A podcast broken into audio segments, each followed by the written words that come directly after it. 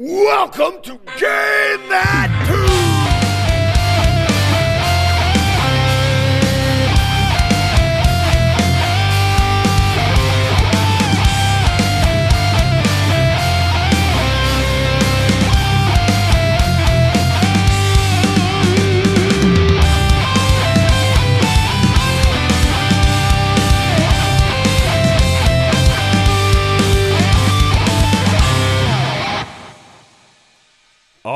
Yeah, what's going on, everybody? It is Game That Tune back in the house once again. It's yeah, boy, John Harrington here. We got John Regan with us. Say hey. Hey. We've got Jesse Moore. Say hey.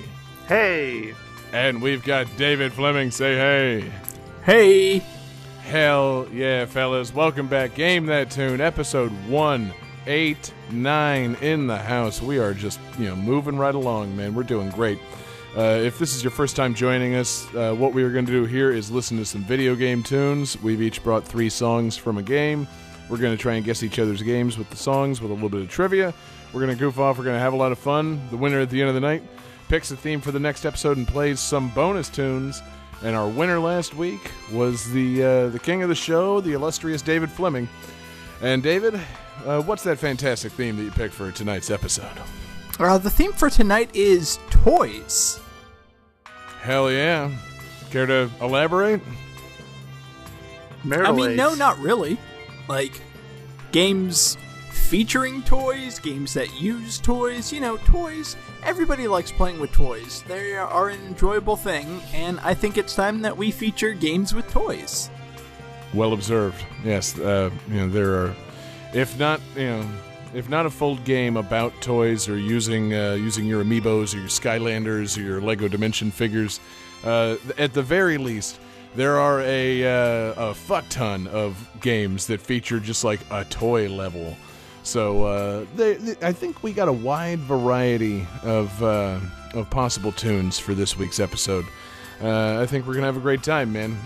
You know, we got we got five great games. We got a great fan request in here, and you know, really, I guess it's just you know no time to play around in this intro.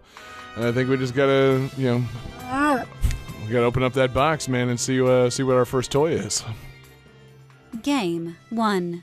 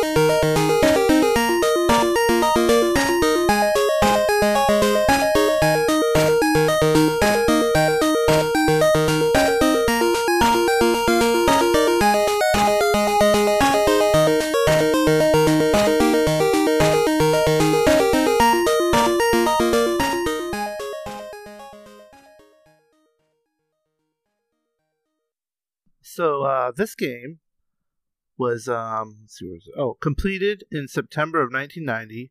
Um, however, the game did not go through any quality assurance, and as a result, a major bug was caused the game to crash. Um, they found out uh, near completion. The bug was actually occurred when the player tried to go backwards on the first stage.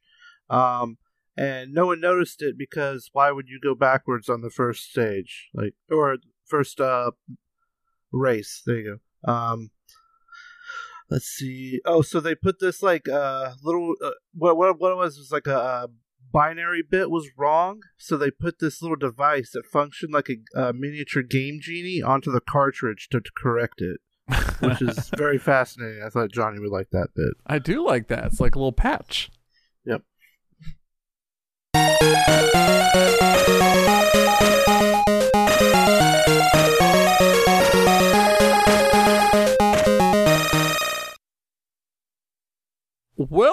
all right let's see Hmm. you know, to do some of these Oh. racing games, you have to be pretty fast. So, uh, you have to start writing shit down. I have a pretty good idea what this is based on just the length of that last track. You know, I. I wasn't sure what was going on, and then you phrased that a particular way. yeah, it was it was weird. Ooh, let's see. Uh, uh, we got a uh, fucking hat trick with micro machines.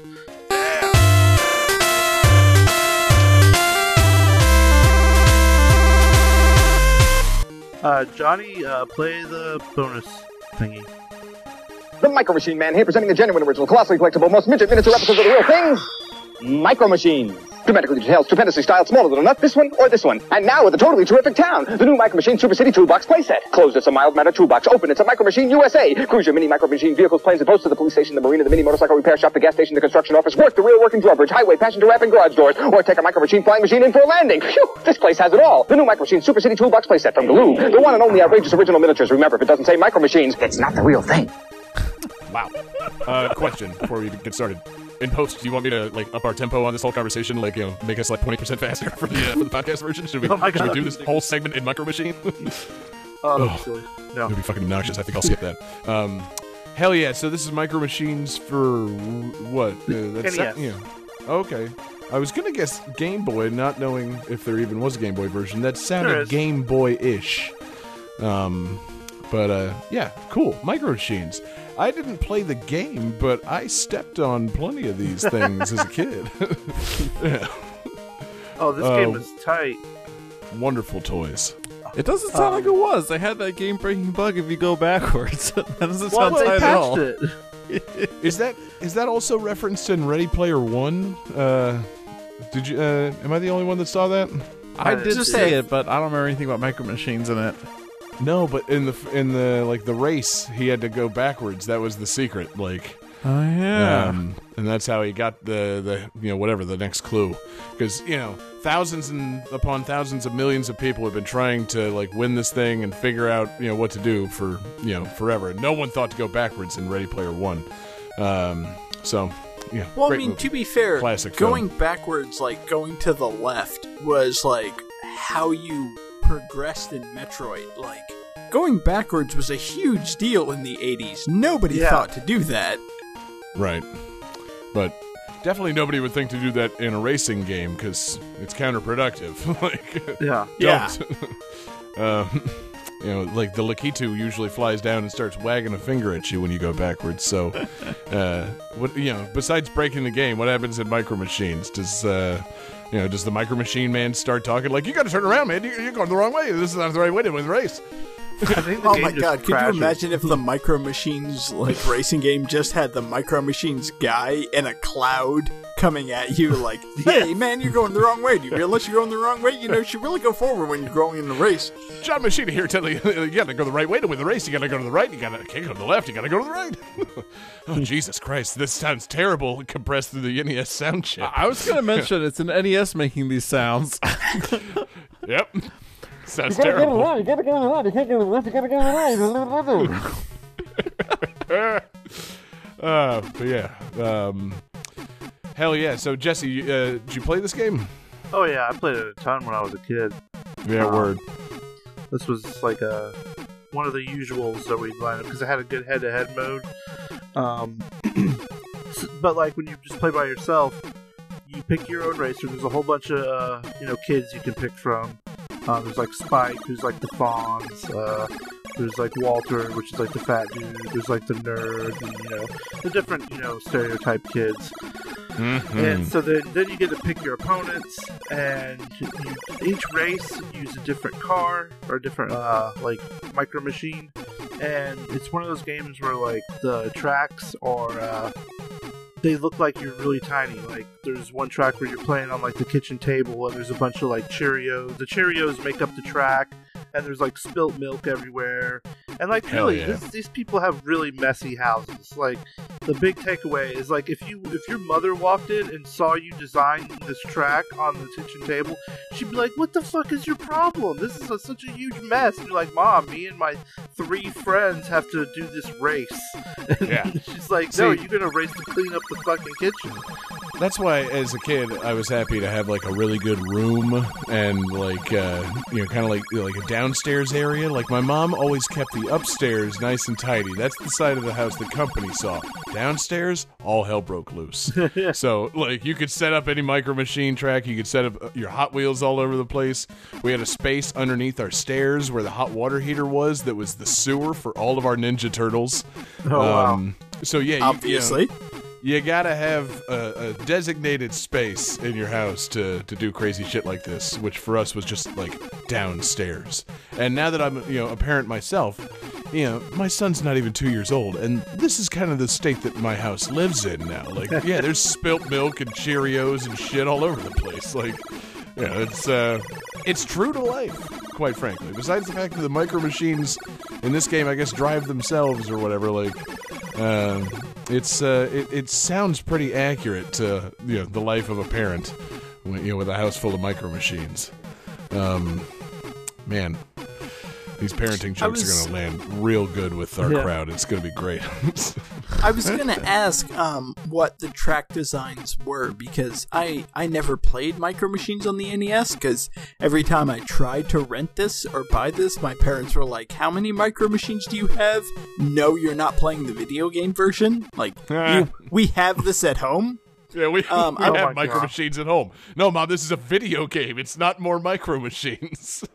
Um, so I was gonna ask, like, is it is it like the city and like all the different micro machines set, or was it just like various household things turned into racetracks? Um, it was more like various has- household things uh, made into um, racetracks. Like there's a one like at, like I guess it's a school or something because there's like notebooks and rulers and stuff everywhere. Uh, there's one outside, which I guess that's just outside. There's like you know, um, like bushes and puddles and stuff. Um, there's a bathtub for like your boats. Um, nice. there's like uh, one, I guess, out in the garage. There's like a bunch of fuses and nails and tools lying around and stuff. Um, That was always the best place to play micro machines anyway. My Yeah. dad left all his saw blades sitting around. The garage was so fun and dangerous. Ugh. There's like a bunch of like like rubber cement and like oil and stuff on the ground, which Yeah. I wouldn't want to like run my my micro machines through fucking oil. That you're crazy. No, but a Yes, bucket of oily rags next Yeah, to a right. flaming hoop. You know. Yeah. That's why you played the game, so you wouldn't feel the need to ruin your real life micro machines. That's it's like, true. yeah, yeah, I could race in this nasty garage, or I could play the video game that features a nasty garage. Uh, Never- seems less likely if I play the video game. Less likely I'll get tetanus. Let's go with the, the game. Yeah. I Never like mind that. burning your entire house down. You really don't want to fuck up your micro machines. Exactly. One, I don't want to mess up my micro machines, and two, my dad would be kind of mad if I set the house on fire. You know, if he found out I was touching his stuff. oh boy. And like the, the- the tricky part was, you know, each race you'd be using a different vehicle, and so some vehicles handle wildly different than other vehicles. Like the helicopter races, man, the Mm. helicopters are really hard to fucking fly. But Um, how is that possible? It's an NES game. I imagine all the controls were tight. tight. yeah, real tight. Um, Unbelievable. the the dune buggies just go way too fast.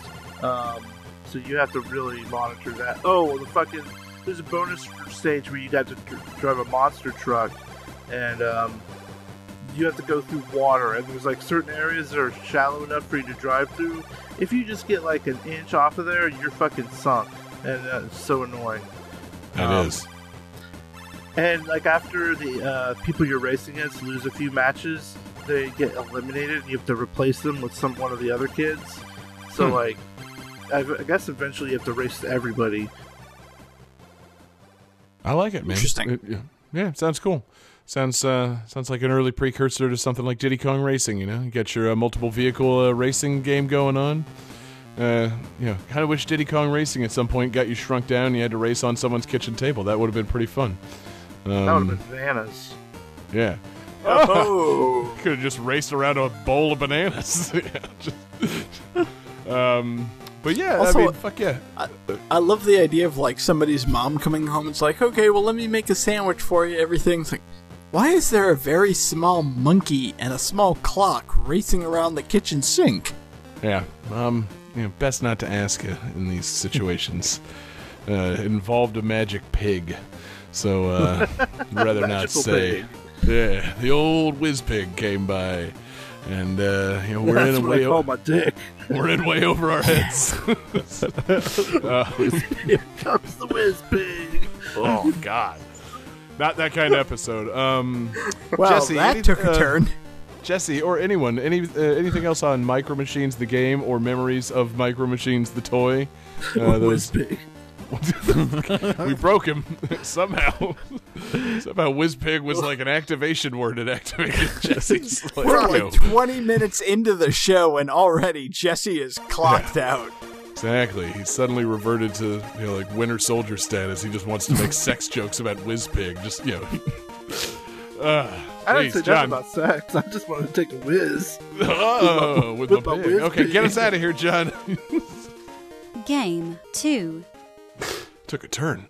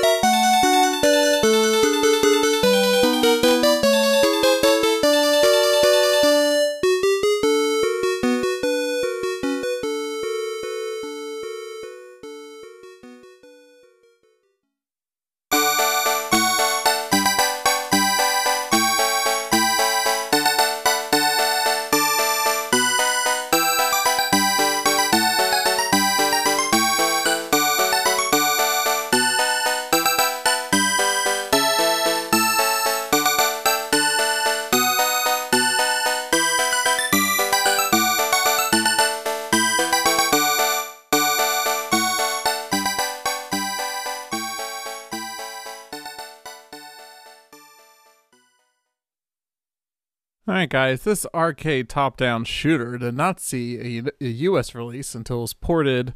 Uh, sorry, this 1986 top-down shooter did not see a U.S. release until it was ported to the Sony PlayStation in 1995.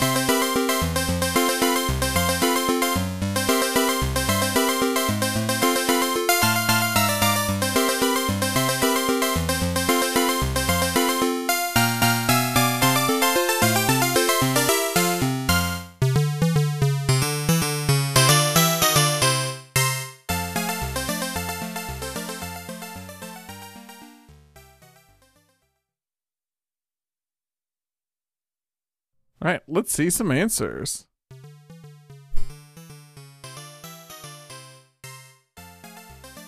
Uh, so let's see. Jesse says Parodius, which is incorrect. Uh, Davis says Loaded, which is incorrect. And John says Toy Pop, which is correct. This is Toy Pop by Namco. I Hell really yeah. should have looked up the list of PlayStation 1 shooters featuring the word toy. You uh, or you know, I similarly, you should have just googled toy video game and uh, seen where John's head goes because it's pretty straightforward. Good lord. Nin- throwing 1986 in there probably helps. Yeah, no, I mean, toy video games these days does pull up a lot of Skylanders and amiibos and shit. But, you know, I, I'm just, you know, venturing a guess of, uh, you know, the, your basic uh, preparation for the show, John. Uh, find the oldest and strangest thing, and, uh, oh, look, it's got the word toy in the title. Maybe it's about toys. Nobody can argue that. So yeah, it's a uh, top-down multi-directional shooter. So you run around, uh, you play as one of two dolls. Um, the backstory is that uh, the the witch Maggio, M A M A M A J- J Y O. I don't know how to pronounce that. Maggio, Maggio. Ma- Maggio, Maggio. Maggio has uh, Mayo. kidnapped has kidnapped Pino and Ancha's friends, and so Pino and Ancha have gone to the castle to try to save their friends. And so you go from level to level, uh, and the levels referred to as boxes, which I thought was pretty cute. Um, basically, just shooting things and trying to collect hearts to move to the next level. Hell yeah. The game, and then the game ends level forty-four with uh, your final battle against the witch, which is like hard as fuck because basically the witch just comes out and just constantly blasting you with things, and all you have all you can do is run around and try to reveal golden hearts and collect enough of them to defeat her. That's it. You can't actually like shoot back or anything, or she's immune lo- to shooting back. Wait, you can't shoot the final boss? No, no. All you do is collect the gold hearts and, and, and beat her with love or whatever. And- oh. And That's too That bad. seems that seems appropriate for a, a a recent show that you totally botched. Ooh. Yeah, John. You should have done this research before we recorded that special episode. Could have found a game with a little bit of love in it. damn it. Yeah, man. Yeah. Ah. It's okay, though. It's all right. Uh, the episode was good without your help. Um, It was But, uh, it was yeah, made better uh, by me not being too involved. Let's be honest. I'm I'm really the George Lucas of this show. The less involved I am, the better it is. uh, uh, but give yourself some credit. You know, responsible for huge technical advances and uh, you know, Just like technical Lucas. wizard. Yeah, But, like yeah. ILM. Not I was great on gonna say it's like I was gonna it's like John. What are you talking about? You? No, that metaphor checks out. Yeah. It's apt as fuck. Way to go, John. Now you Um, just need to put a microwave in the room. Exactly, man. You know, get ready for Valentine's Day. Get that microwave out. Um, so, But yeah- John, did you did you play this in preparation, or have you ever I- played this? A little bit, and I had a hard time with it because I couldn't find like instructions, and so I was just kind of winging it as best I could. I mean, Uh, it's so, a top-down it's shooter. How complicated could it be? Six. so Yeah. like there's li- there's actually quite a few different weapon power ups. Like there's a I bomb figured out power up. TwinBee with no context. You could figure this out. and and and like I couldn't quite. It seemed like when I destroyed an enemy, it would just immediately respawn from like a spawn point. so it's kind of like sometimes you're better off just like avoiding it, you know, like and not act like if it's in an area that's better. You know, it, there's some strategy to all this. Uh, I Mhm. got I just nowhere don't near the final understand, like- boss. I had to I just a don't video. understand when you kill an enemy, they come back. Like John, have you played a video game before? I mean, Especially like, an old video game. like, like like in Pac-Man, you get a few seconds while they go back to the middle and then bounce around with the eyeballs and then respawn. I'm saying like you kill an enemy, immediate, it's back. It's like ah, Jesus. ah, okay, that's different. I was gonna Yeah. say, have you seen that meme? It's like the board meeting. It's like, how can we make our game hard? And it's like, what about uh, platforming challenges? What about this? And then the last guy down there, he's like, could have enemies that respawn. Throw his ass out the window. It's, it's like, oh yeah, respawning enemies kind of fell out of fashion recently, didn't they? because that was the nightmare of uh, classic games. is oh, I've you know killed this guy. I walked backwards two steps. They're back. Nothing's worse than when you play like classic Mega Man. Like you clear a screen, move to the next, and then an enemy shoots you back into the past screen, and then all of a sudden all those enemies are back. Like fuck. Oh, I love that move. Like the ah! got fucking bopped into the last week. Oh Jesus. uh, but yeah, um, yeah. I don't know, John. This game seems uh, seems fun. So why did they port it to the PlayStation? Well, it was part of the um, Namco Museum Volume One. So Oh. it had Okay, when you say it was ported to the PlayStation, like we're assuming that it was like it got a standalone release. oh, like a Namco sixty dollar. Museum is very different. Yeah. Someone was that makes so much more remake. sense. So it's like they made a port of 1986's Toy Pop for. That's a waste of a CD. Like, no. that- but yes, the Namco Museum collection makes much more sense. That's. uh Because at that point, this is like, you know, this was never released in America in the arcade. So it's, you know, almost like, yeah, you can have this dumb little old game as a bonus because you're already getting like fucking, um, you know, whatever, like six other games with it. Like, I'm trying to think I of mean, what it's was on. Namco. It's Namco Museum, so you're probably getting Pac-Man, Dig Dug, and Galaga at least. And Ooh, they're actually, probably no. adding like Mappy. Um, Hold Would on, you like the- That's a would you like the that's list? a fun non-real uh, non non-real lightning round. The six games besides Toy Pop that are on the original Namco Museum Volume One, released for the PlayStation One in 1996 in North America. Uh, Jesse, name a game on Namco Museum Volume One. Dig Dug. Wrong. David, name a game on Namco Museum Volume One. I mean Pac-Man. Correct. Johnny, name a game without looking it up. Galaga. Galaga's correct. Jesse, what you got? Um, Mappy. No, David. No. Um, Namco Museum. Uh, pole position. Pole position's correct. Johnny. Rally X. Rally X, that's right. Jesse. To the left. Oh man. Um. Um. One of these is going to really piss you off. Oh, good. Um. Mrs. Pac-Man. No, David. Galaxian. Great guess, but no, that would have pissed me off. Johnny, let's say this. Bosconian. How do you know the name Bosconian? Because I looked because this up he earlier. looked it up. Okay, I did gotcha. research, Yeah. John.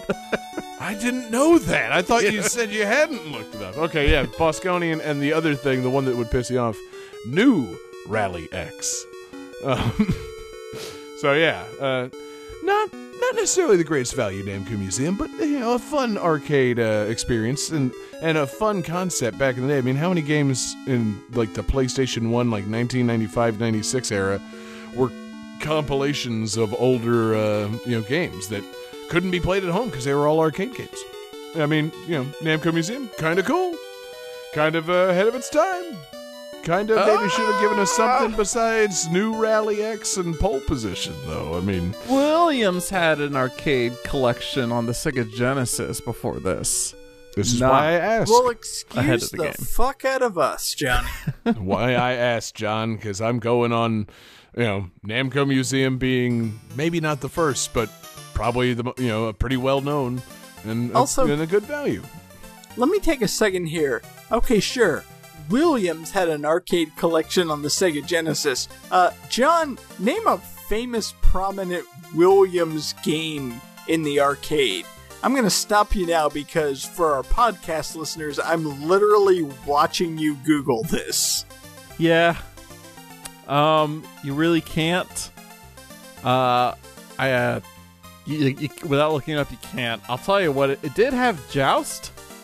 Hey, that's one. It did have Sinistar. Okay, Which- you looked it up. Yep, I had never heard. Asteroids. Nope. um, it was No, Robotron Asteroids was 2084, Atari. Joust, Ooh. Defender, Defender 2, Sinistar. Defender. And what's Okay. the last game that's on there?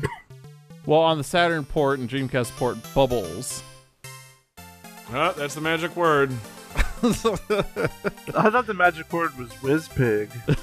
For it, our we're not- podcast listeners, John Harrington is currently filling his screen with bubbles. Real Ugh. ones too. God, yeah, it's not mistake. CGI or anything. This is a bad idea. Ah, I love the idea that like we have CGI bubbles for What do live they taste listeners. it's a new Patreon goal. It's CGI bubbles instead of these real ones. No, new Patreon, new Patreon goal. We we wire that bubble doodad to the internet, okay?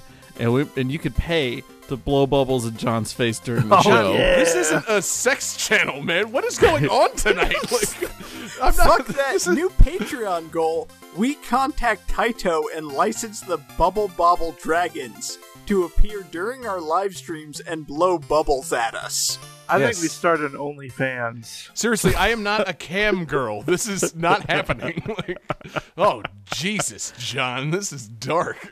Um, it probably would get us a lot of money on Patreon. All that said, because you know people like dominion over other people for money.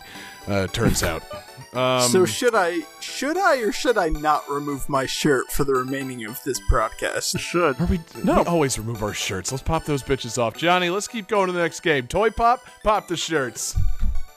Game 3.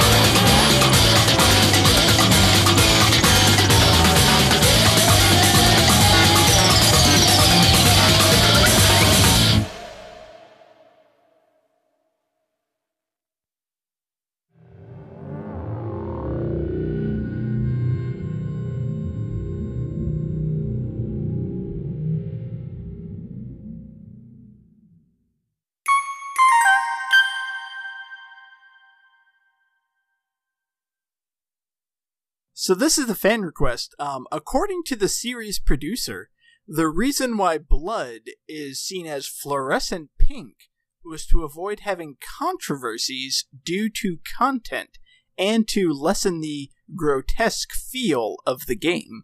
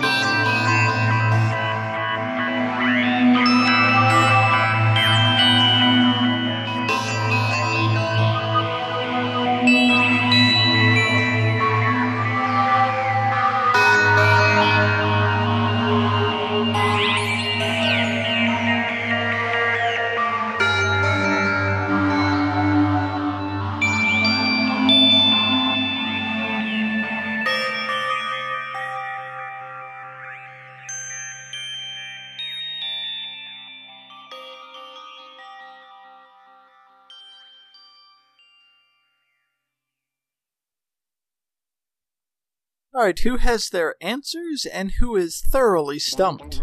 Johnny, looking at you. hey, man, come on now. Be nice. All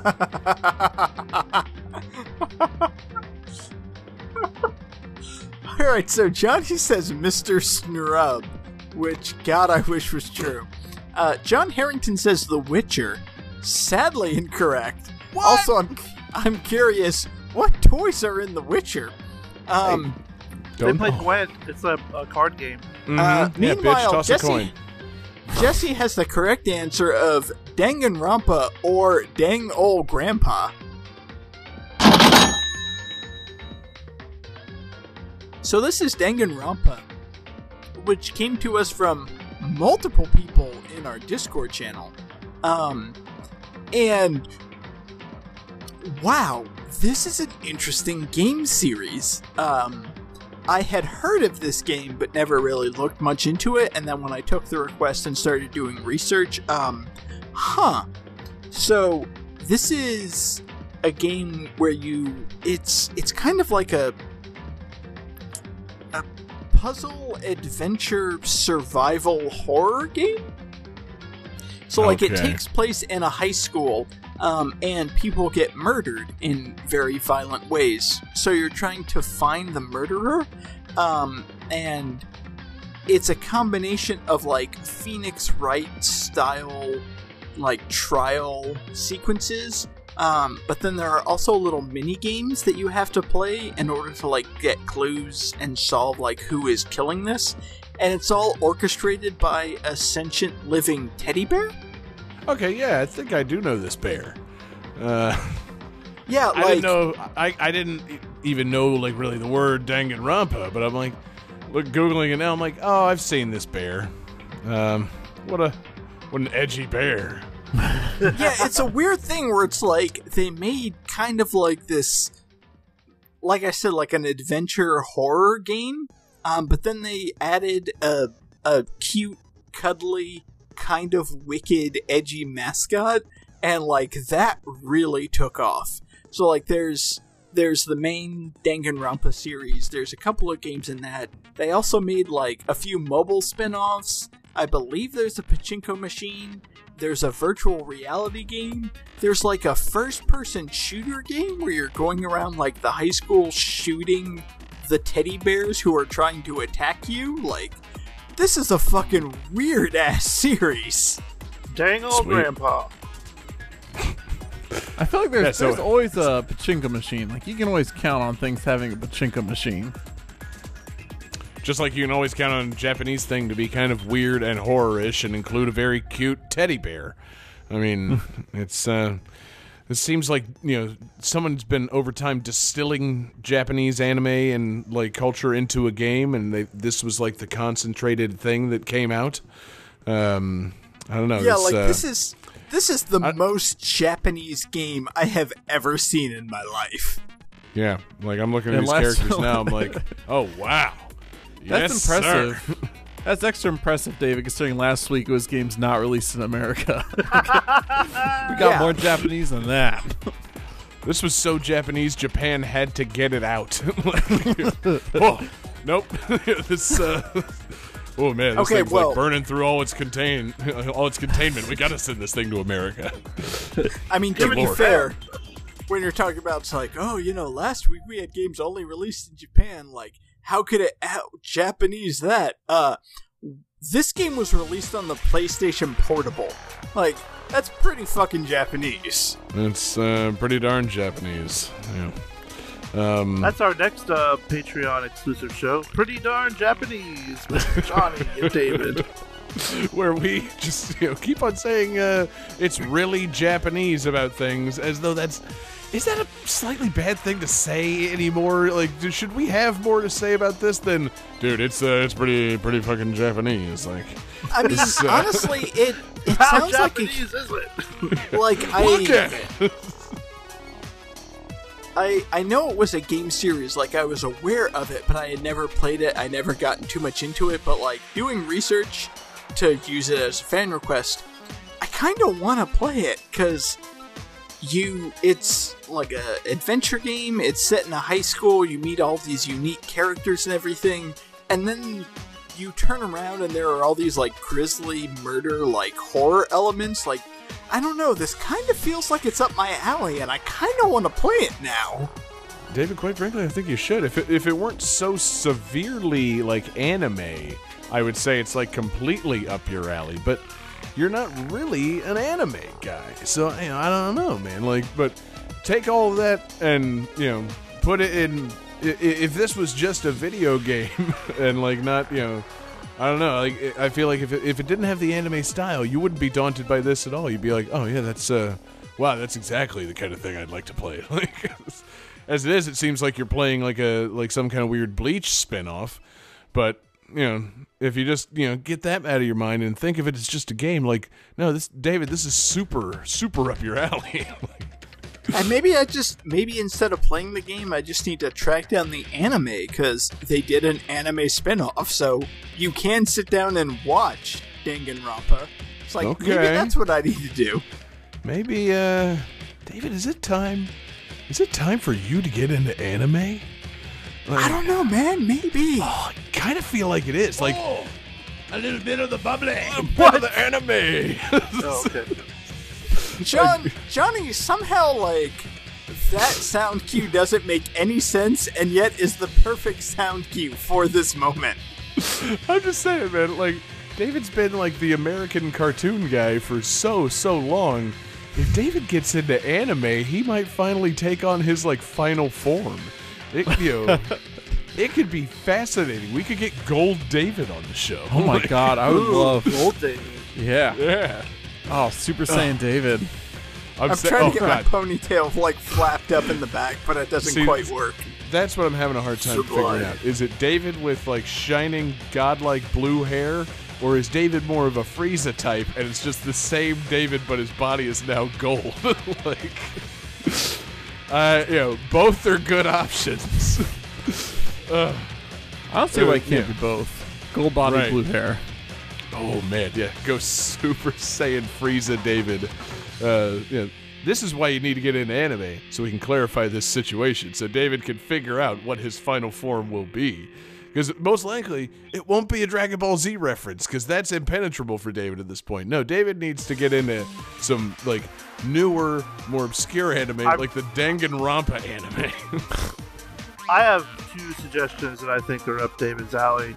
Uh, My Hero Academia, it's superheroes, it's Mhm. wonderful, and uh, High Score Girl, which is all about arcade games in Japan, and it's amazing. David, I think I think Fooly Cooly be right up your alley. It's six episodes, so you get through it pretty quick.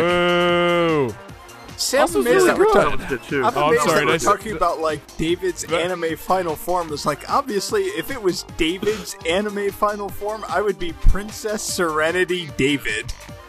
Oh God, yeah. I didn't watch enough Sailor Moon to see how those forms evolve, but yeah, David would be whatever like Sailor Jupiter's final form is. oh Jesus God. Um, no. I, That's you know, perfect. Frankly, I'm into it. I think I think this uh, this is something that needs to happen. I think you know we need to get David into anime. We need to start a side project podcast, a spinoff uh, you know, David Anime Discovery podcast where you know me and Jesse both talk to him like, yeah, dude, you should have been watching this a long time ago. Yeah, I'm telling you, it's good. In my case, it'll be like I saw like two episodes of that. It was good. I'm glad you're watching it though. Jesse will actually like school you on it. so, Also, I'd like to uh, officially request the episode title be Super Saiyan David. Everybody's Super Saiyan David. Uh, set in the, the tune of Supersonic Racing. Um, Obviously. so, so yeah. Anything else, David, to actually say about uh, Danganronpa? You know, Jesse keeps insisting on that dang old grandpa joke. Is is Boomhauer in the game? No, but that would make it so much better. Can we seriously for the next Danganronpa? Could they just cross over with the greatest American anime, King of the Hill, and get Boomhauer into the game? Like, it'd be so good. All these kids are in high school, and like Boomhauer's just hanging out in his Trans Am, like solving Wait. dang old murders, y'all. Wait, is is King of the Hill anime? Um, it's American yes, anime, yeah. Yeah, American wow. anime. Oh Yeah. wow! It yeah, anime it, isn't itself it? is it checks a out. It's a slightly racist uh, term at this point. Anime. We're, we're supposed to say Japanese animation, but or animate you know animated uh, content from Japan. I, I don't know what the proper term is, but uh, Animated yeah, King of graphic the Hill, novels. I don't know. total anime, uh, and you know one of our greatest exports, quite frankly. Like Japan's Mm-hmm. given us so much. Can't we give them King of the Hill characters for for Danganronpa? uh, like, uh, just, imagine like Bobby showing up to the high school. Uh, solving the mystery just- by kicking guys in the nuts. Yeah. I was imagining. I didn't know you. I was imagining uh, uh, Dale showing up, transfer, transforming into his final form, Rusty Shackleford. Yeah. Oh yeah. God. Ugh. But Rusty Shackleford is like a jackass anime guy. Like Dale really goes Super Saiyan for him. like, oh my god. he has a whole little tornado of sand around him the whole time. Yeah. Or Pocket sand. the sand starts flowing out of his pockets. Was he as DBZ energy. like, oh my god. It's just Oh, no, Dale, or he'd be like but that. he's like Gaara from Naruto, where he carries like a giant pitcher of sand with him at all times. Oh god, Well, I'd be into There's that. that, one ninja Shaw, from shaw, Naruto shaw. Who can control. He can control insects. And Yes. he's an exterminator, so he could be like that dude, Shino. Mm-hmm. I, you know, oh man, see, I'm getting more and more into this, man. We need, we, we need these characters, quite frankly. Who owns the rights to this? Us? Do we own? have we got enough Patreon money to own the rights to King of the Hill? Because I'm happy to option these guys out, man. We put them out there on loan. They're. Mike Judge. Uh, yeah. John, without checking our Patreon account, I am confident saying we don't own the rights to anything, yeah, we don't even own the including ourselves. yeah, like, say, I'm we- sure somebody has bought our rights. I would. I mean, look at us, man. We, you know, the rights to us, valuable thing, man. Uh, we are, we're some, you know, some fine-looking fellas. So that's it. We should put sell our own likenesses to the Danganronpa company so that we can be in the next game. Like, I, I even if all we are are the victims. Like, I would like to see my likeness murdered, and. Uh, you know, some high school kids in Japan are trying to solve it. like, I think it's a fantastic idea. No, man, I want to go Super That's Saiyan. Harrington song. I want to turn into my final form of just Donkey Kong. Uh, you go Super Saiyan, Sean- your tie gets bigger. John, for a new calculating computer sound, can I please get the uh, sound clip of you saying it's like, you know, I just want to get, you know, my version in Japan. Murdered. yeah, I mean, I, you know, I'll take it any way I can get it, man. I'd be happy, uh, you know, trigger happy, quite frankly, to be uh, to be in this Danganronpa game. I think it'd be a lot of fun, man. That sound's still on the soundboard, huh?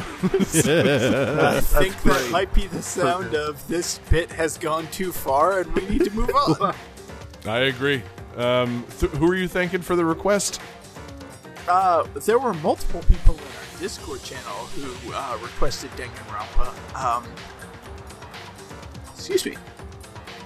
Um, but most importantly was Taylor Y who requested it first, um, and then there were other people who seconded that. So uh, thanks to Taylor Y in our Discord channel for requesting this.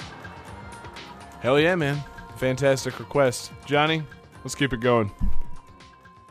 Game 4.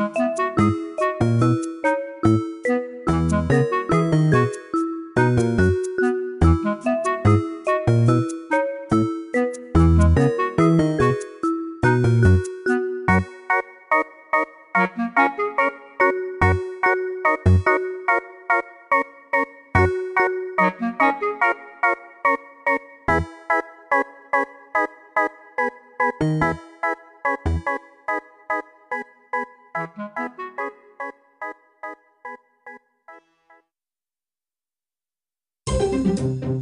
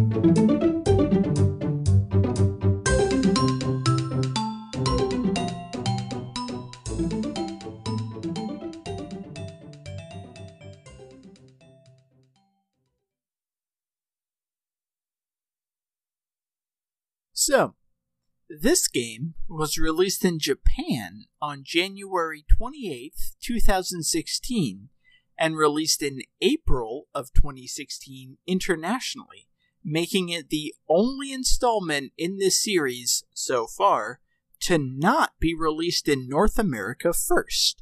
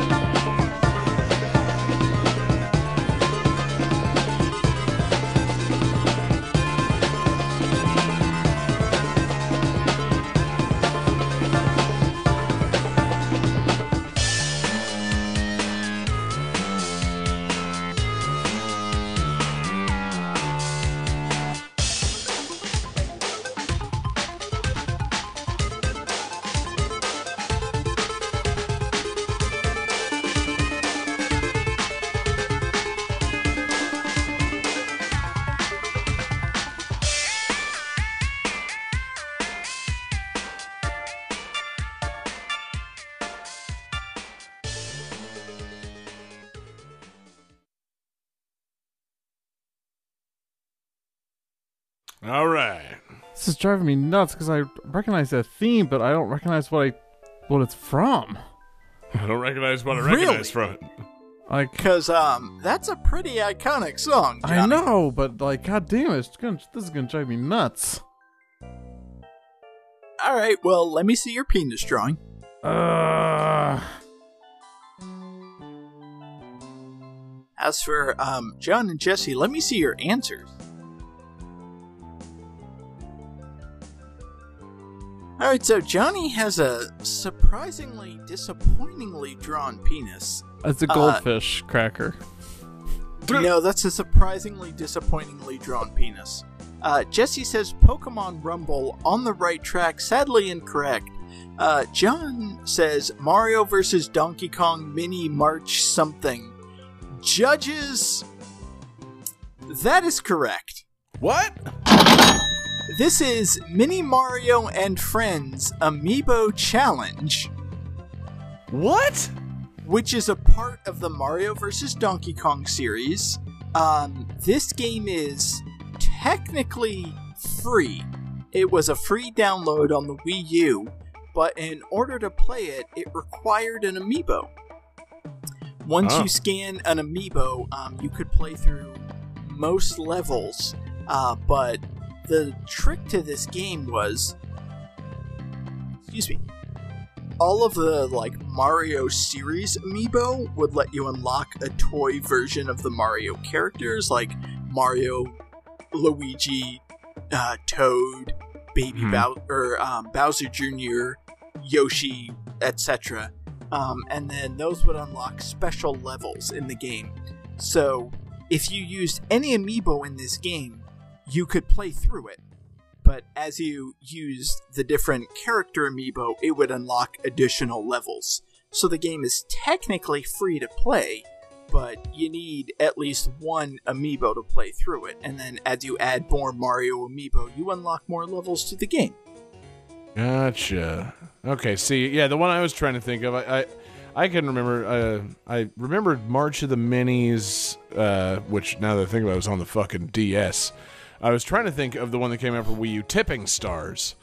Um, but yeah, man, I- you know, I didn't know they made a wacky free to free to play Mario mini game for Wii U. That's uh, that's that's about in line with great ideas uh, lost to the Wii U. Um, Well, Yeah. that's the thing. Like, um, a lot of the Mario versus Donkey Kong games, aside from the first one, kind of run together because it became less As about they did like in my mind. it became less of like the fun platforming challenging and more like oh hey like let's make lemmings.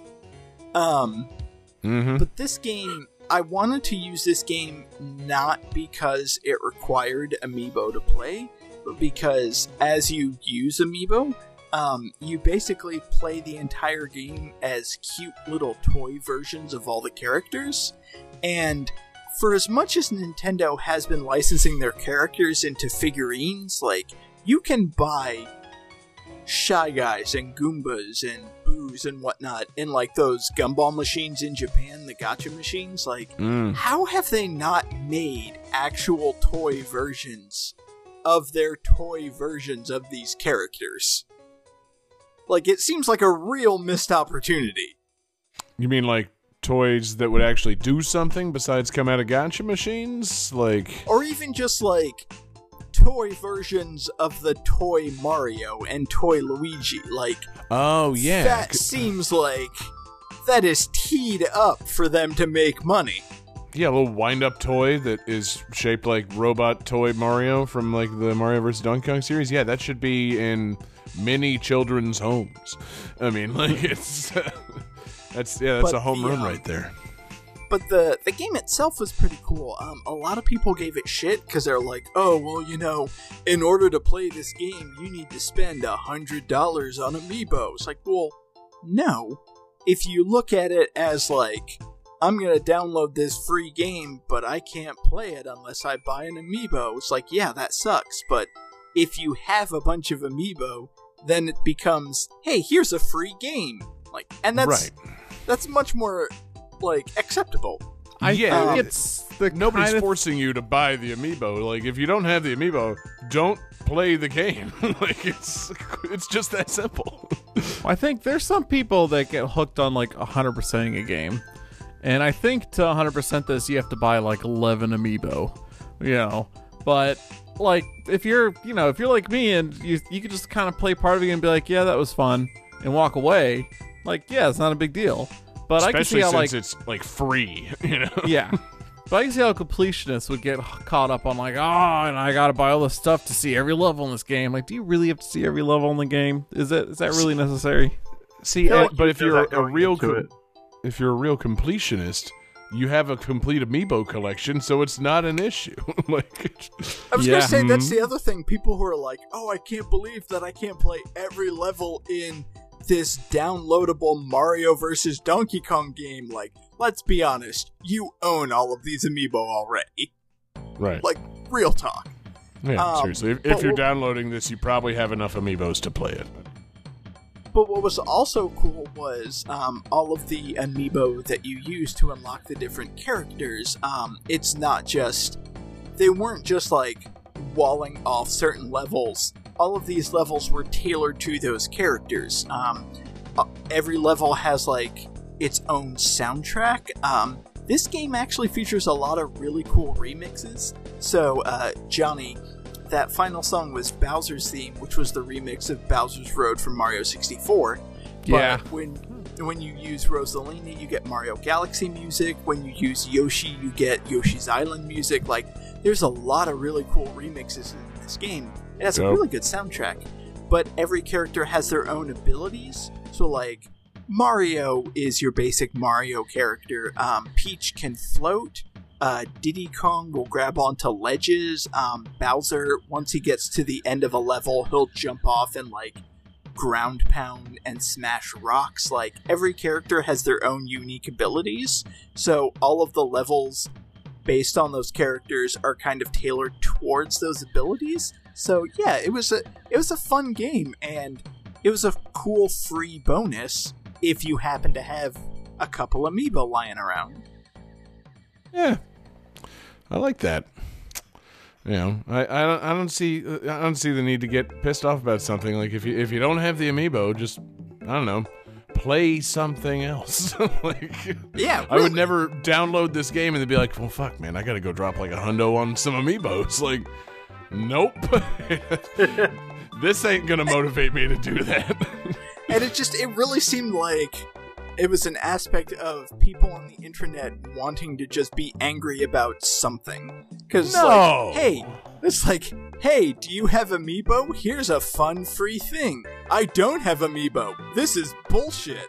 Like well then it's not for you Uh, that's pretty straightforward, yeah. Like that, that one's not that hard to understand. That's really like they're not doing this to sell amiibo. They're doing this to reward people that have purchased amiibo. like no one is gonna go out and buy a shitload of amiibos to complete this game. so yeah basically yeah, they, you know they have an audience. It's guys like David. Other people, eh, you might not be the audience for this. But uh, yeah, it looks cute, man. The toy versions of these things are adorable. Like, that's what i'm saying like i wish say that, David, they- actual these toy versions of these i they want them really do need versions of these. I mean, like, oh god, just precious. I, yeah, I like it. The little clamp hands and things. Oh, I uh, yeah, I could get into that. I, you know, man, I'm glad they didn't put those like make those real. Like, if those were in like a machine in like you know Albertsons or something. And I had a roll of quarters. I'd buy every single one of them. I would have spent all my quarters on that. Like, those are fucking cool looking. so, that's uh, yeah, that's uh, realistic. I mean, seriously, with the, proliferation of like blind packs and things, you would think they would have made these toys by now. Like, these should be selling at Target for an exorbitant amount, like you know, six dollars, and you should never know which one you're gonna get, so it keeps you buying. Like, uh, and then at home you can have your own little mini parade. I think it'd be, uh, I think it'd be a lot of fun. So, That's yeah. what I'm mini saying. It's parade. like if if I go to like um a gacha machine or a gumball machine and I can buy like a figurine of a shy guy, I should be able to buy toy Mario. yeah. That, yeah, that's That true. just Maybe makes sense to me. Hey, what about for this next Fighters Pass? You think uh, think Toy Mario might be overdue for his invitation to Smash? Huh? Huh? You know what? time? I'm fucking into it. or at the very least, they could add in an assist trophy where just a parade of like the little toys come out. I'm not sure what they would do, but it'd be charming, man.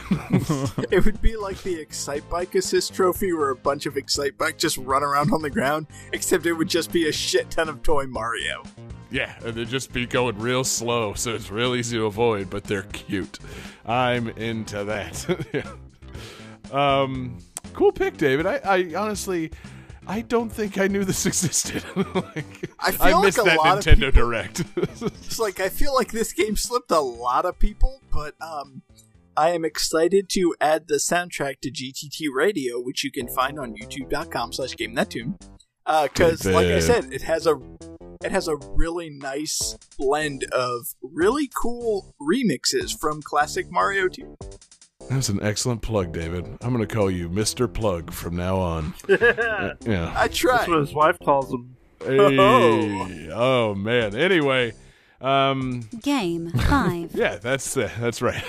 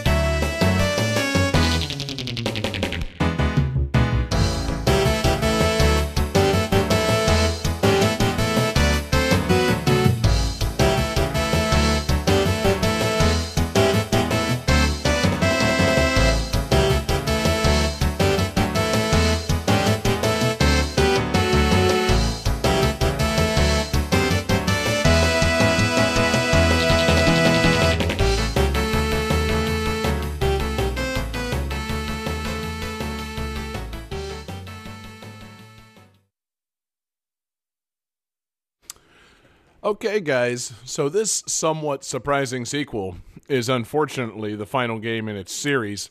Uh, further uh, games in the series were planned, including a uh, a third platforming game, a puzzle battle game uh, in the same vein as Bomberman, and a different uh, type of third game that was announced but never released for the GameCube. Ah, yeah, dance to the beat, time for on that party, here we go. Ah, yeah, yeah, welcome to your fiesta de los amigos. Ah, yeah, dance to the beat, time for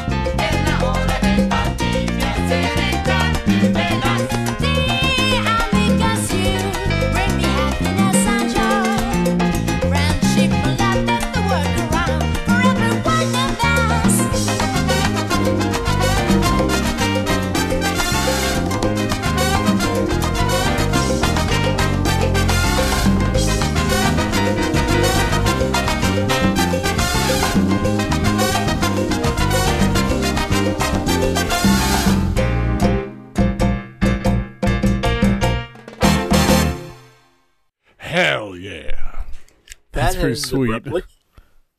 Yep. That uh, only ends abruptly in the video, uh, the uh, live stream. Longer version in the podcast.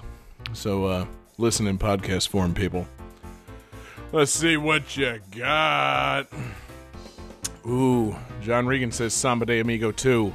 I wish it existed. Uh, oh, Jessie has drawn a penis wearing uh, some sort of fancy hat. Sombrero. That's. Sombrero. It's, uh, okay, sombrero. Excuse me. And uh, oh, excuse me. David does not have the correct answer. He wrote Glover. Um, no, I'm sorry, David. It's not Glover, though. I guess he's the closest by. He's too old for this shit. Well, it was- Mhm. it was one of those things where it's like, okay, so it had to get a sequel in the GameCube, and it had lyrics. So, like, obviously, this was like PlayStation 1 N64 generation. It's like, what toy games are on there? Glover? Keep working it out, man. What's uh, what other system could this be for from that generation? The Sega Saturn? Yeah, Johnny, keep your on the right track. What game could this be? Oh, I don't know. Panzer Dragoon? Oh, Yeah, John, you're right. It's Panzer Dragoon. Wait, what toys do you play with in Panzer Dragoon? It's not Panzer Dragoon. Oh, yeah. You literally just said it was Panzer Dragoon. I am I know, so I'm- confused right now. I'm toying with you all. Ah, ah. Oh, This is Clockwork Knight 2 for the Sega Saturn. wow. And the that was the, the, most obvious pick coming from John Harrington. the crowd Yeah. goes wild. um, hell yeah. Uh, what a game, man. You know me, big Sega Saturn player that I was. Huge fan of the first Clockwork Knight. I was really looking forward to this uh, this sequel, and thank God it actually came out. It's the sequel everyone was asking for, Clockwork Knight 2. This box Right? art, guys. This box art. No, Johnny, I'm going to cut you off right there. Um, we are talking about a sequel on the Sega Saturn. I want John to own this segment by himself. Please tell us more. Yeah, spread them, David. Here it comes. So, the original Clockwork Knight, uh, bizarre game. Um, it's a side-scrolling platform uh, game for the Sega Saturn, and it's unique in that it uses, uh, you know, 3D models for most everything. It's uh, as I was watching videos and learning about it, it's uh, you know, I, it was reminiscent of Mischief Makers in that it was, uh, you know, kind of a you know mid mid '90s gen platform game. Uh, you play as uh, this toy knight, and you're going through different levels that are all set in different rooms of a house, and you're fighting different toys. Uh, uh, so you play as the knight, and you attack things with your key. Um, a lot of people like to make fun of this, uh, make fun of Kingdom Hearts. It's like, yeah, you know, please, you want the Keyblade? You got to get the original Keyblade from, uh, you know, Sir Pepper from Clockwork Knight. Um, John, literally no one has ever said that. uh, you know, check the internet, David. Memes, man, memes. um, I can't yes. wait to look up the Clockwork Knight memes. Oh, it's you know not thorough, but they exist. Is they're, that uh, they're Clockwork World 34? Oh, I can't. You know, I have to guarantee it. Um, yeah, because a big part of that game is unlocking things by sticking that key in and twisting it. So, Oh, it's- yeah, Whizbig. yeah, you better believe the uh, you know Sir Pepper. He gave him the whiz pig. Um, but yeah, it's uh, it, it looks like a cool game. Honestly, uh, so th- you know, like I said, this is the sequel. This is Clockwork Knight 2. I chose this uh, mostly for the slightly better soundtrack and for that final song, which, uh, quite frankly, you know, we need to work on having accompanying video for like the live game that tune because the intro to Clockwork Knight 2 is goddamn bananas. Like, you know, the whole game's set in like a toy setting.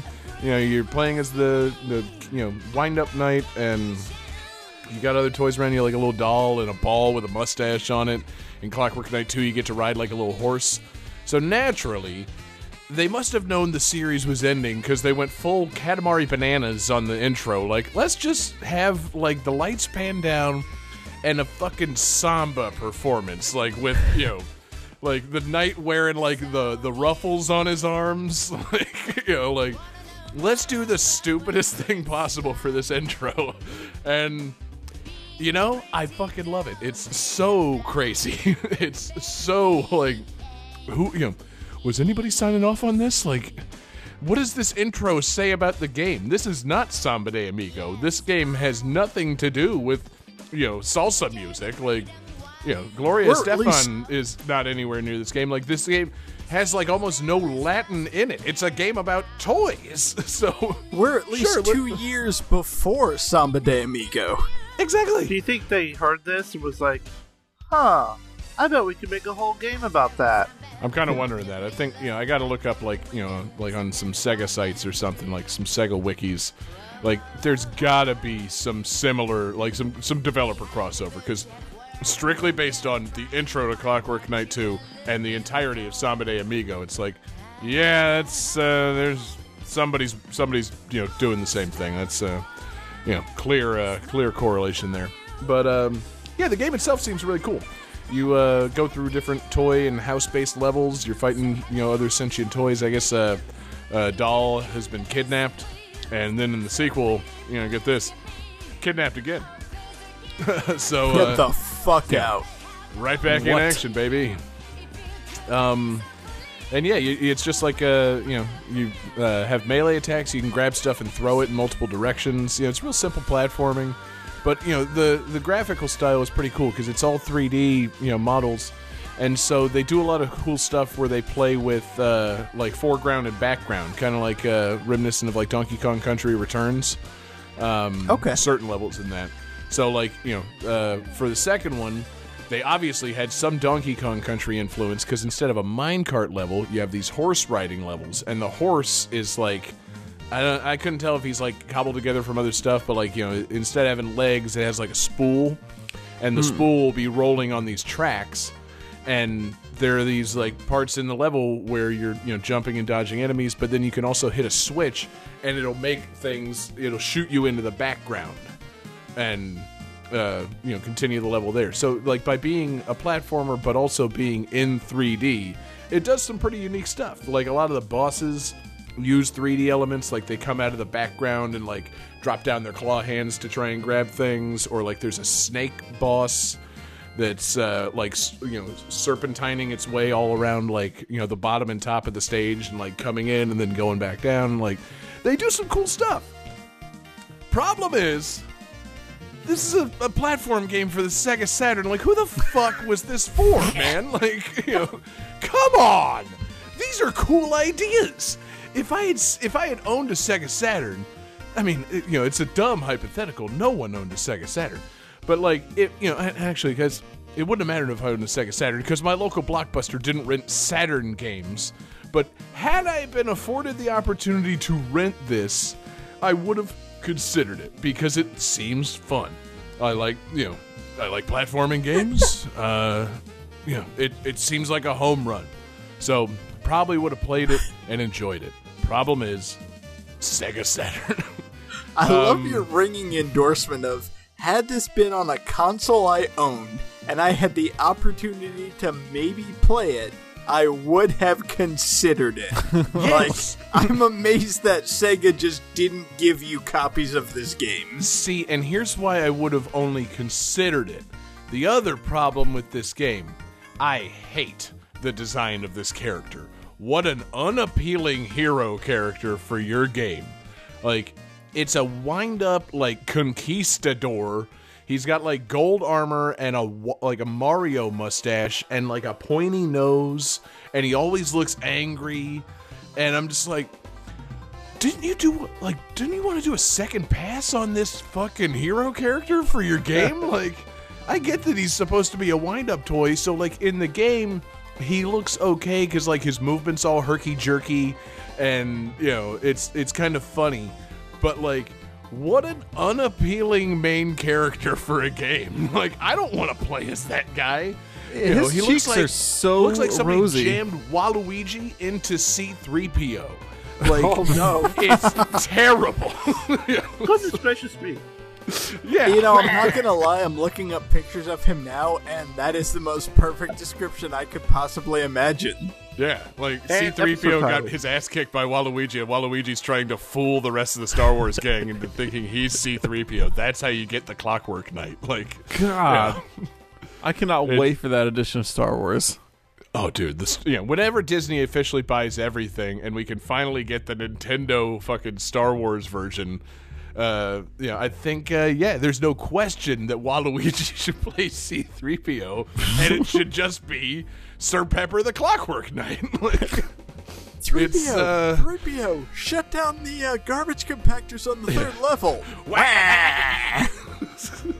The perfect Star Wars. God, that'd be a, oh god, that a whole Waluigi themed Star Wars spinoff, Star Star Wars, Oh my god, everybody's B- Waluigi.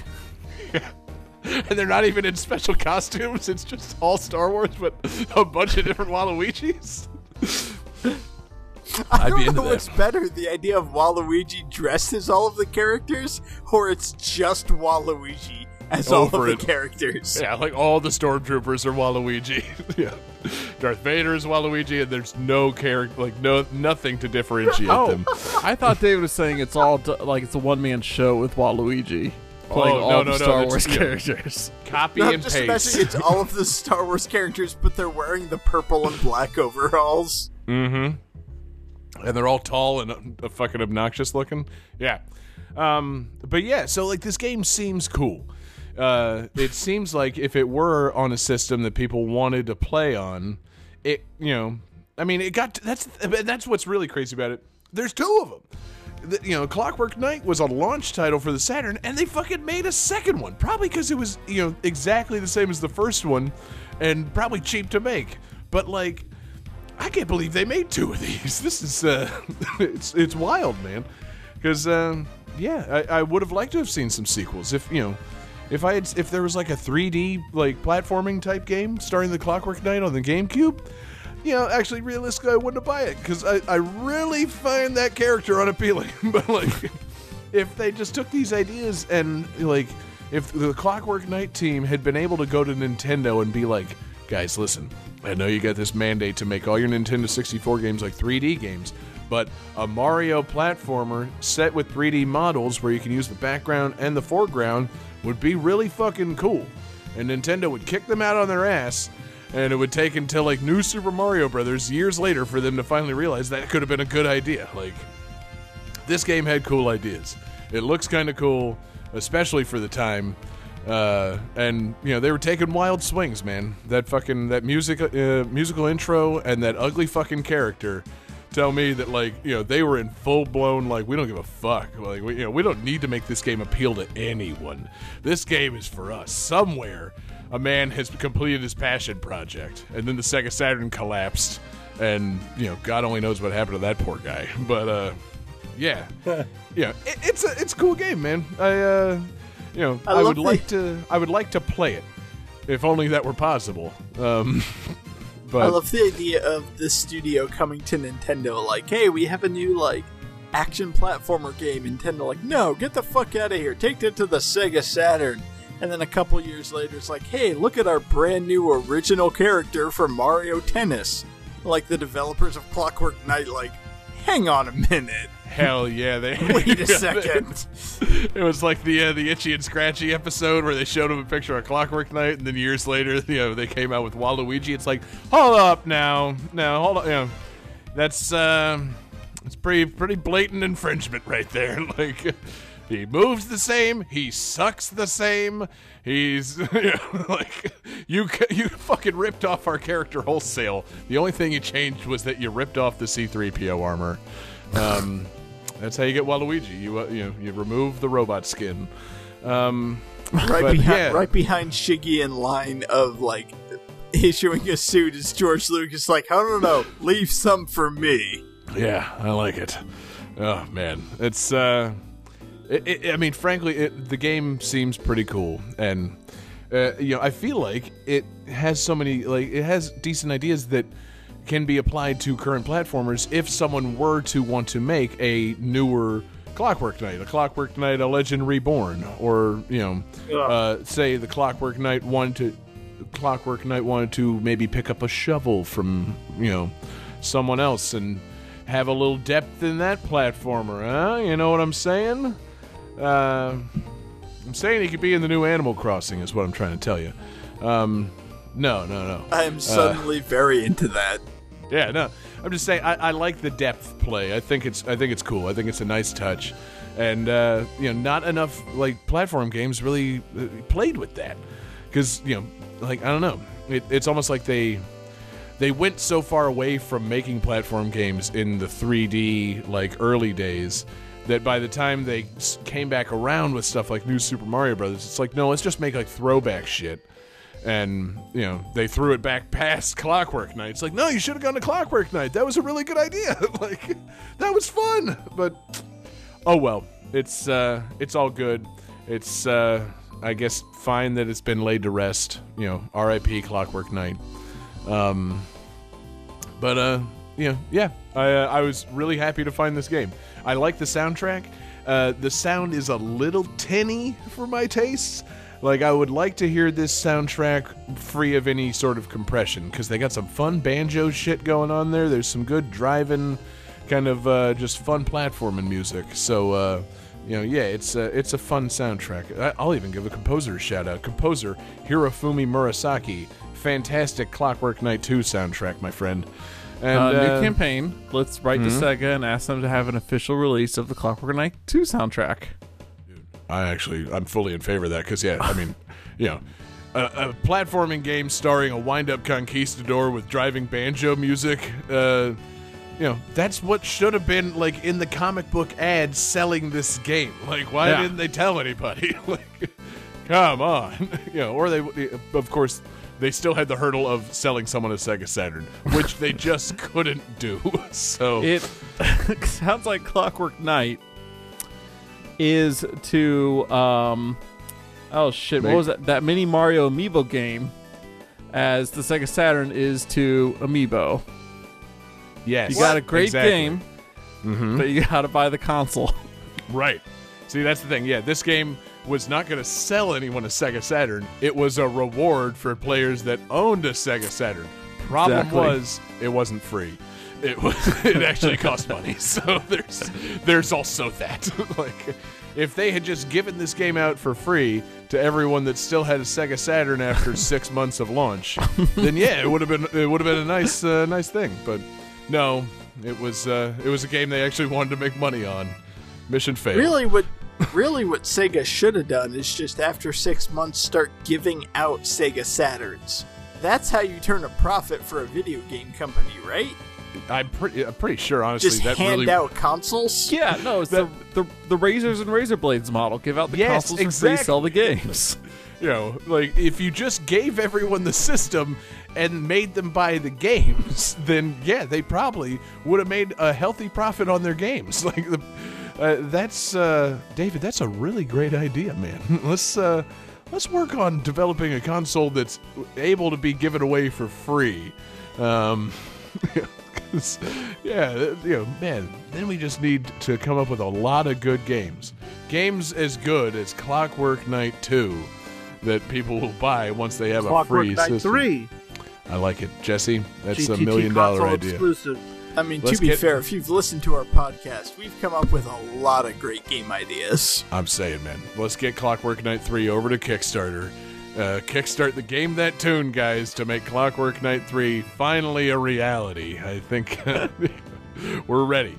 I'm setting a target window 2024. Uh, that's when Clockwork Knight 3 is coming from the Game That Tune crew. We can learn to program games and develop a console, give it out, and then make people buy copies of Clockwork Knight 3 within the next four years, can't we? We can do that. We're, we're good guys. Yeah. Ambitious. Can Yeah. the console just be a Raspberry Pi? Yes, John. Don't you absolutely can. If you literally just hand people a Raspberry Pi with a controller and then be like, "Hey, I got Clockwork Knight 3 here," you know, th- thirty dollars. like, That's how you sell about it. systems that you give for free. Mm-hmm. See, the real problem. Do any of us know how to play the banjo? I'm working on it. Okay, cool. That's that's really the big you know hitch in development. is you know if we're gonna do Clock Night, uh, Clockwork Knight three, we gotta have some goddamn banjo music on there. So let's get on that. And in the meantime, Johnny, let's send it over to the calculating computer. Let's wrap this up. Calculating computer activated. Computers. Beeps. Boops. Scoring complete. This game's winner is.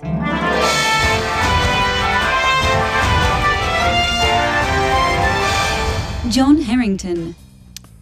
Well, well, well. I should have seen that coming. Uh, cause uh, yeah, I guess I do have the most points. Shit, how the fuck? Uh, man, I thought I was doing bad tonight. This, uh, I, I am legitimately surprised to hear that I've won this episode. Fantastic news.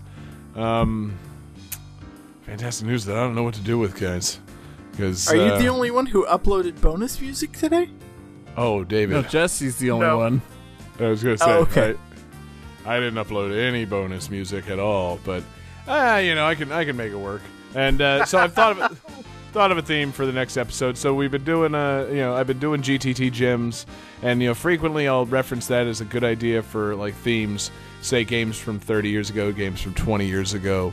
I don't usually do games from 10 years ago, so I'm going to keep it recent. I want to do next week's theme uh, for our 190th episode. Has no influence on this, uh, has no reason to be mentioned right now. Uh, the next week's theme games released in the year 2010. 10 years ago, I want, you know, I want some good games. I think it'll be a lot of fun. We got several systems going at that point with uh, with a wide variety of games. So 2010 games on next week's show. A little peek behind the curtain. I was gonna do games released in 1995, like Clockwork Knight 2. We've used like 56 games released in 1995, however. So I, uh, I came up with a different year-based theme, and uh, so you can thank me in advance for not just going right off the dome and dooming us to a very scrapey barrel 1995 episode. so yes, games from 10 years ago, 2010, on next week's fantastic episode of Game That Tune. And thank you everybody so much for listening tonight. What a blast we've had. Uh, it's been a ton of fun. Thank you to everybody watching along live with us. We're live every Wednesday night. We're on Twitch, YouTube, and Facebook. Search for Game That Tune. We're uh, available in podcast form the following Wednesdays. Uh, you can find us in uh, wherever you get your podcasts, any podcast device. Uh, search for Game That Tune. Listen, enjoy. We really appreciate you guys listening. Thank you to everybody checking out patreon.com slash game that tune. It's the home for awesome exclusives. We've got gtt gems. We've got game that tune covered up. This week we've got some extra special stuff. We've got our love show. And we've got johnny's supersonic fuck tape. It's uh, you know really a wild week over at patreon.com slash game that tune uh, where we always have something fun in the works. Uh, special thanks to our Patreon superfan tier producers Alex Messenger, Lance Riviere, Damian Beckles, Bradford Stephens, Daniel Perkey, Kelly Om, and XX Chrono XX. I want to give a special thanks to Chrono. He's a really great fan over there on GTT Radio, our 24 7 video game music live stream. He always said that when he gets 1 million radio points, that he demanded I blow bubbles on the show. So for all our live viewers, you get to see bubbles blow into my mouth as I do this outro. Congratulations, Chrono, on 1 million points. That means he's made over 10,000 requests on Game That Tune Radio, which is fucking absurd. Jesus. That's Yeah, amazing. and he even called and left us a voicemail tonight. So, Johnny, hit that thing. Hey everyone, Chrono here. I crawled out of my hiding place to celebrate hitting a million points and just to say hello. Just wanted to say the thanks to all the gentlemen of GTT for providing such a great channel and thanks to that great community out there. I'll see you guys at 2 million points or if I decide to do the butt dialing adventures of Chrono. Also down with the metal block. Bye. Thanks, Chrono. Really appreciate you being a fan, being a patron. That was much nicer than the fuck pot. yeah, seriously, that's how you leave a voicemail, guys. That's really sweet. um, yeah, and uh, thank you to our requester tonight. Uh, David, refresh me on that request. It was multiple people, but you attributed it to Taylor Y. Yes, uh, Taylor Y in our Discord. Um, multiple people seconded and agreed with that request, but it originally came from Taylor Y from Discord. Hell yeah, man. Fantastic. Uh, make your requests uh, via our Discord server or uh, find us on Twitter at Game That Tune or email us gamethattune at gmail.com or you can hit us up individually on Twitter with uh, with your selections. Uh, you can find me on Twitter at jgangsta187. You can find John Regan on Twitter at JP Regan, fuckbot 9000. Ah, God damn it, John. You can find David Fleming on Twitter at DFD Fleming. That's more like it. And you can find Jesse Moore on Twitter at Sega underscore legend. Hell yeah, fellas. So uh, we're going home with my bonus tunes, which I, of course, have ready and prepared for just such an occasion. I'm not stretching at all to find. Uh... Oh no. Where are my bonus tunes? Oh, hell. Uh, my bonus tunes this week are from one of my favorite games of 2010, one that we previously featured on the show. A fantastic sequel, Super Mario Galaxy 2. This is the Hightail Falls Galaxy. And uh, peace out, everybody.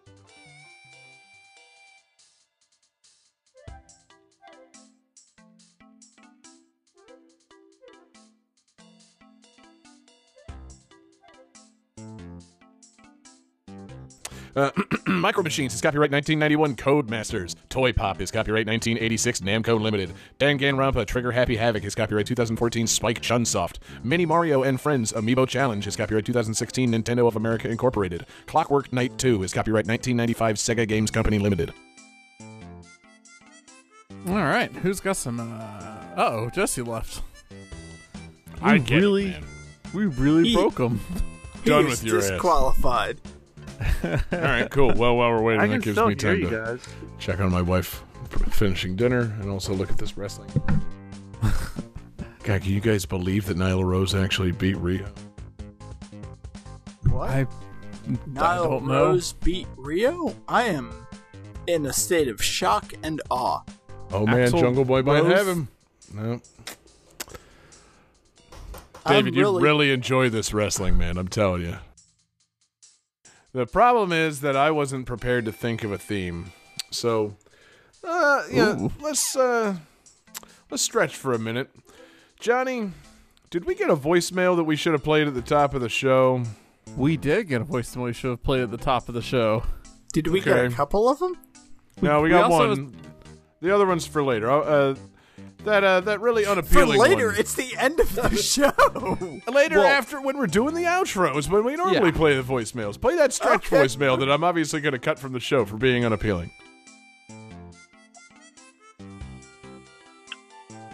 Hello, Game That John. I would like to introduce myself as the Fuckbot 9000.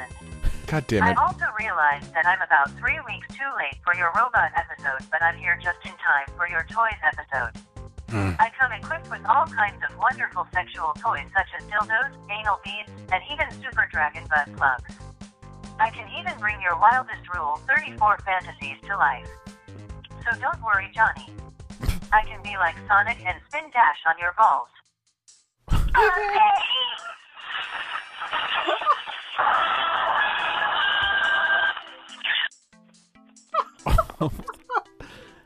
Well, that's the weirdest voicemail we've gotten yet.